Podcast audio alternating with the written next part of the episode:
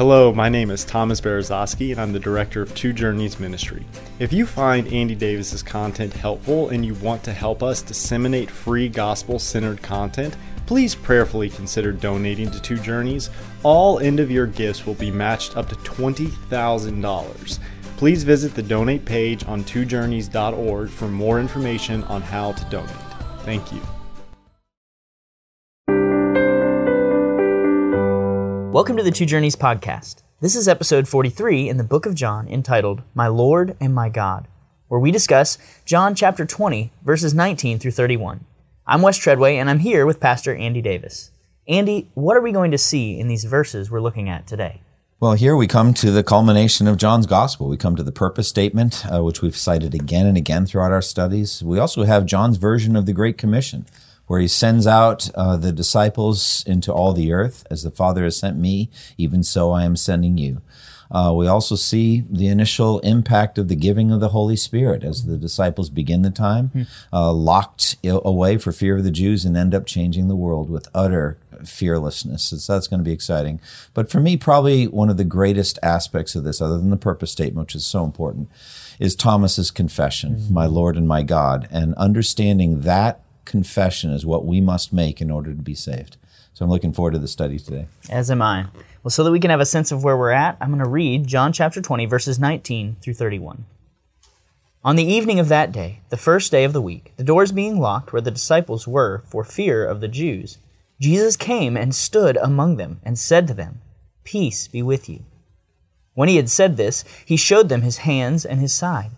Then the disciples were glad when they saw the Lord. Jesus said to them again, Peace be with you.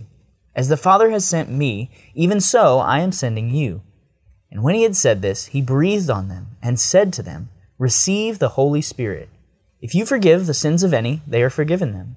If you will withhold forgiveness from any, it is withheld. Now Thomas, one of the 12, called the twin, was not with them when Jesus came. So the other disciples told him, We have seen the Lord. But he said to them, Unless I see his hands, the mark of the nails, and place my finger into the mark of the nails, and place my hand into his side, I will never believe.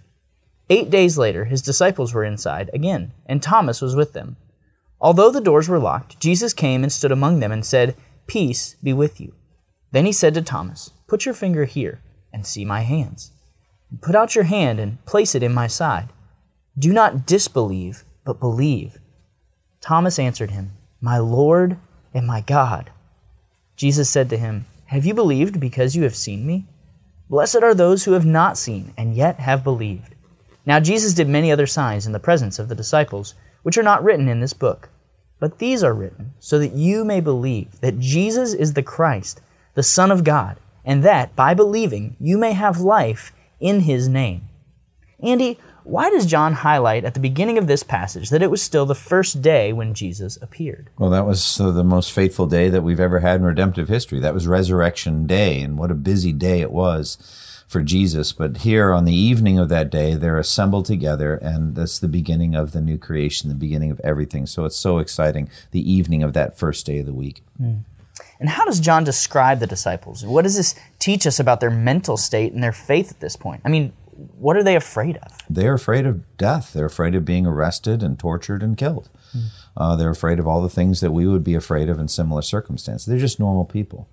And Jesus had orchestrated in John 18 their escape, but they escaped because they were afraid. That's why Peter denied knowing Jesus. They're afraid of death. So it says very plainly, the doors were locked for fear of the Jews, and the Jews being the Jewish authorities. When John writes in his gospel, the Jews, he means the Jewish authorities. That would be Annas, Caiaphas, his henchmen, the Sanhedrin that hated Jesus. They were afraid, and reasonably so, afraid of being arrested as their master had been.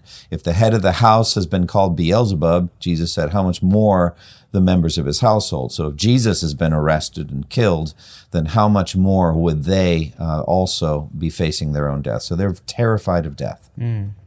Now, in this passage, what do we learn about Jesus' resurrection body? When John says the doors were locked, yet Jesus came and stood among them. Well, the way it's written, and some scholars like perhaps Wayne Grudem and others have said we can't make too much about the statement. It could be that the doors were locked, but Jesus found a way to open the door, came in, etc. However, we noted that his moving out from the tomb before the stone had been removed, it just being a cave, no other, exit, meant he could pass through the walls. Mm. And so we have to have an understanding of Jesus' physical resurrection body. Mm. And I think Wayne Grudem and others that are concerned about that want us to understand how physical the resurrection body really is. Flesh and bones, Jesus said. A spirit does not have flesh and bones, as you see I have. And yet we have this unusual capability. So Jesus just seems to come right through the doors and stand in their midst. There are dimensions of the resurrection body, what Paul calls, it is raised a spiritual body that we don't fully understand. Yeah, that image in 1 Corinthians 15 is one that we've talked about before, and is just a bit remarkable and a bit puzzling as I've tried to think through that as well, a spiritual body, but we see Jesus here. And another thing also, there's a psychology here. They lock the doors. They can't keep Jesus out. I mean, they can keep the Jews out for a little while maybe, but Jesus goes where he pleases. Nothing can stop him, so he comes right in. Well, it seems like the fact that he was able to get in was somewhat startling to them, or could have been, because Jesus greets them, as we see here, with the phrase that's familiar, peace be with you. What's the significance of Jesus' greeting, peace be with you, along with the showing of his hands and his side, and how might that relate to Romans chapter 5? Absolutely. Well, I think, first of all, it's pretty clear that it's not just a greeting like hello or shalom aleikum, something like that. It's pretty clear that there's a deeper theological purpose to Jesus and then to John's writing, because he says again, peace be with you a moment later. So it's repeated, it's emphasized. This is not merely a greeting. And so what does it mean? Well, what it means is not just don't be startled as I come in through the door. And that's reasonable to say, because in Luke's gospel, I think it is, doubts were rising in them because they thought he was a ghost. And so they were afraid, like you'd be afraid of a dead person coming out of the grave. And so there's that sense. And so I'm not going to minimize peace be with you at that level. But I think deeper, when he shows them his hands and his side, I think we're dealing with Romans 5:1, which says, therefore, since we have been justified through faith, we have peace with God through our Lord Jesus Christ. So what this means is that before Christ's atonement, or apart from Christ's atonement, God is at war with us, and we were at war with God. We were enemies, as Titus said, enemies in our minds as shown by our evil behavior. So in our minds and in our behavior, enemies of God. And God had an active, terrifying wrath against us as his enemies. We were under the wrath of God. We were storing up or accumulating wrath, Romans 2 says. But now that Jesus has died, showing his hands and his side, saying, look at the evidence of my death. Now that Christ has died, God is at peace with us, and we, through faith in Christ, are at peace with God. The relationship has been reconciled. So I believe this is a very significant theological statement. Because of the piercing of my hands and my feet, because of the wounds that I went through, you now have peace with God. Yeah. Now, we know that belief in the bodily resurrection of Jesus Christ is essential for salvation from sin. Why does Jesus show the disciples his hands and side? And how would you answer Bible scholars who might teach that it's immaterial whether Jesus truly rose, but what matters is the heart experience you get from thinking about the resurrection as recorded in the Bible?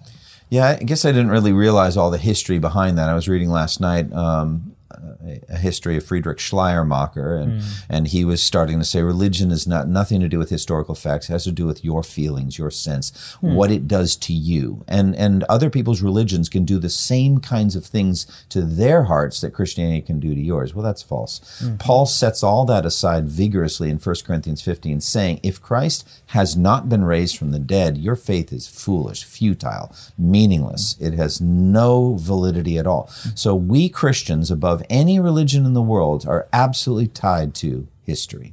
And so, and why is that? Because both the physical and the spiritual realms are made by God. And so Jesus, his incarnation, the Word became flesh, all of that meant he stepped into the physical world, and his resurrection means he's resuming a physical or corporeal existence. He continues forever to be human.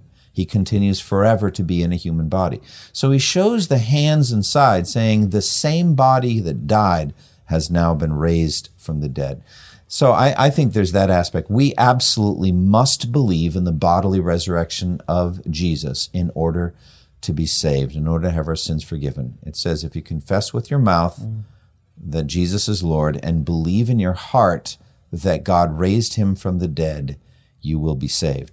And so fundamentally, we have to believe this. Now, why does he show them the physical evidence? Because of the unique role that they were to play in redemptive history that you and I don't play. And we'll get to us later in the same chapter in a moment with Thomas's confession. But these were eyewitnesses of his majesty, eyewitnesses of his glory, Peter says. We were from the first eyewitnesses of the word. First John talks about being that which we have seen, what we have handled or interacted with. So the apostles were to be eyewitnesses of the bodily resurrection of Jesus. This is their moment. This is the reason, in part, that they were called, so they could be with Jesus and testify to his bodily resurrection from the dead. One last thing. The wounds are interesting. We'll talk about that with Thomas. But fundamentally, we know that Jesus in his resurrection body could have healed from his wounds. We don't imagine that we in our resurrection bodies will still show signs of the accident or the disease that took us out of this world. No, the bodies that are depicted are radiant, glorious, and perfect. But Jesus chose to maintain these wounds to show the continuity. Yeah, it's amazing. We were talking earlier about the lamb looking as if it had been slain, standing in the throne. Just a beautiful picture of that continuity, where we understand who this is and why it matters so much for us. It was a choice that Jesus made. It was a choice that he would maintain those emblems of his suffering for us.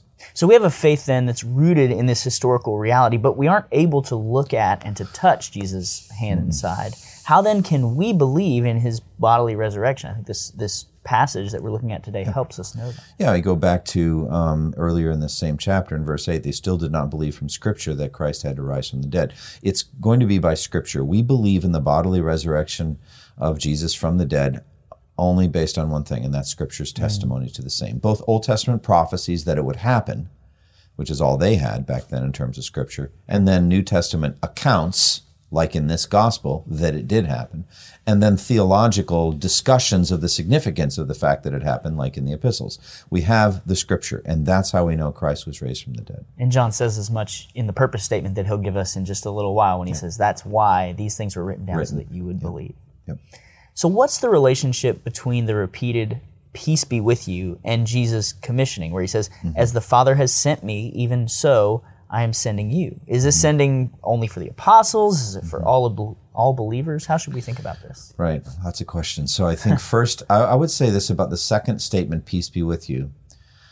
I think there's two aspects of peace that we need to embrace in the Christian life. One is objective and the other is subjective. And those words are not always easy for us to grasp. So here's the thing. The objective reality or status of our relationship with God is one of peace forever. He is not at war with us, and we are not at war with him, and never will be again, either side. Forever at peace with God because of Christ. So that's objective reality. We have peace with God through our Lord Jesus Christ. The second, subjective, is a feeling of peacefulness, a feeling of tranquility. Don't let doubts rise in your mind. Don't let your heart be troubled, Jesus said. Be anxious for nothing, but in everything, by prayer and petition with thanksgiving, present your request to God. And the peace of God, which transcends all understanding, will guard your hearts and your minds in Christ Jesus. That's peacefulness, a feeling of tranquility. That's important too, but that comes and goes. Well, I think it's possible the second peace be with you is not just an emphasis of the objective reality of peace with God, but be peaceful in the fact that I am here with you, I will never leave you or forsake you, and don't let your heart be troubled about the mission I'm about to send you on. They could easily start getting afraid. You're going to get out of this locked room, you're going to go down in the streets and start boldly testifying to the resurrection of Jesus. And don't be afraid. You mean where those Jewish leaders are that we were so fearful of? Don't be afraid of death anymore. Don't feel fearful of death. And that those feelings of fearfulness are important. Jesus, time and time again, says, do not fear, only believe. So he pits faith against feelings of fearfulness. So we are to let our hearts not be troubled, but to be at peace. Then he says, as the Father has sent me, even so I am sending you. That's an amazing statement. So you go back to John 6, where Jesus said, I've come down from heaven not to do my own will, but to do the will of him who sent me. And this is the will of him who sent me. I shall lose none of all that he has given me, but raise them up at the last day. For the Father's will is that everyone who looks to the Son and believes in him will have eternal life, and I will raise him up at the last day. That's Jesus's mission. Now he's giving it to the apostles and through the apostles to us. It's the mission of evangelism, of missions, of taking the gospel message to the ends of the earth. And this was their commission. It is given in all four gospels. Matthew has its version, Mark has its version, Luke has its version, and this is John's Great Commission. They're different, all four of them different from each other. Acts 1:8, also same thing. Sent out into the world to win the lost. Mm-hmm. So as the Father sent me. So we should deal with our mission with the same seriousness and dedication that Jesus dealt with his. Jesus is sending us out to share the gospel. And no, it's not just for the apostles. It was given because he says, surely I'm with you always, even to the end of the age. Mm. So even though the apostles would die, the mission goes on. That includes us. And is there more that could be said for how we should understand our mission in light of how the Father sent Jesus, how we ought to respond to the mission? Yeah. In every respect, we should look at Jesus' level of obedience, his delight. My food is to do the will of him who sent me and finish his work. It's a great thing that we saw back in John 4, where the disciples were just thinking about getting lunch. They went into the Samaritan village and bought some food, and they were like, why are we even here? I don't like Samaritans. Mm. Jesus was thinking there's a harvest to be harvested. There's people to be won. I have food to eat you know nothing about. Well, he wants them to start thinking about their lives and their mission the way he thought about his. Or as Paul would say later, I consider my life worth nothing to me if only I may finish the task Jesus gave me. Yeah. Now, what are the disciples sent out to do, and why does Jesus mention the Holy Spirit in conjunction with this commissioning, specifically as we look at verses 22 and 23? Right. Well, we saw back in John 15 and 16 how the counselor would come, and he would testify to Jesus, and he said, and you also must testify. So we're given a word-based mission.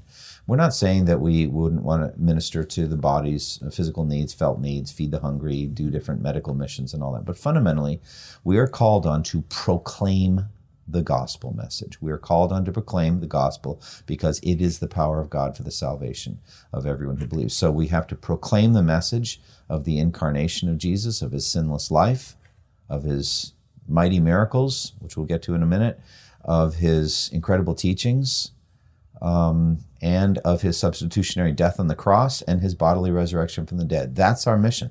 As the Father sent me, I'm sending you to go proclaim that message. Go out and preach the word so that people will be saved. That's the mission they're sent out to go on. Well, this has been part one of episode 43 in the book of John. We invite you to join us next time for part two, where we'll continue our discussion of John chapter 20, verses 19 through 31. Thank you for listening to the Two Journeys podcast, and may the grace of our Lord Jesus Christ be with you all. Thank you for listening to this resource from twojourneys.org. Feel free to use and share this content to spread the knowledge of God and build His kingdom. Only we ask that you do so for non-commercial purposes and in accordance with the copyright policy found at twojourneys.org. Two Journeys exists to help Christians make progress in the two journeys of the Christian life, the internal journey of sanctification and the external journey of gospel advancement.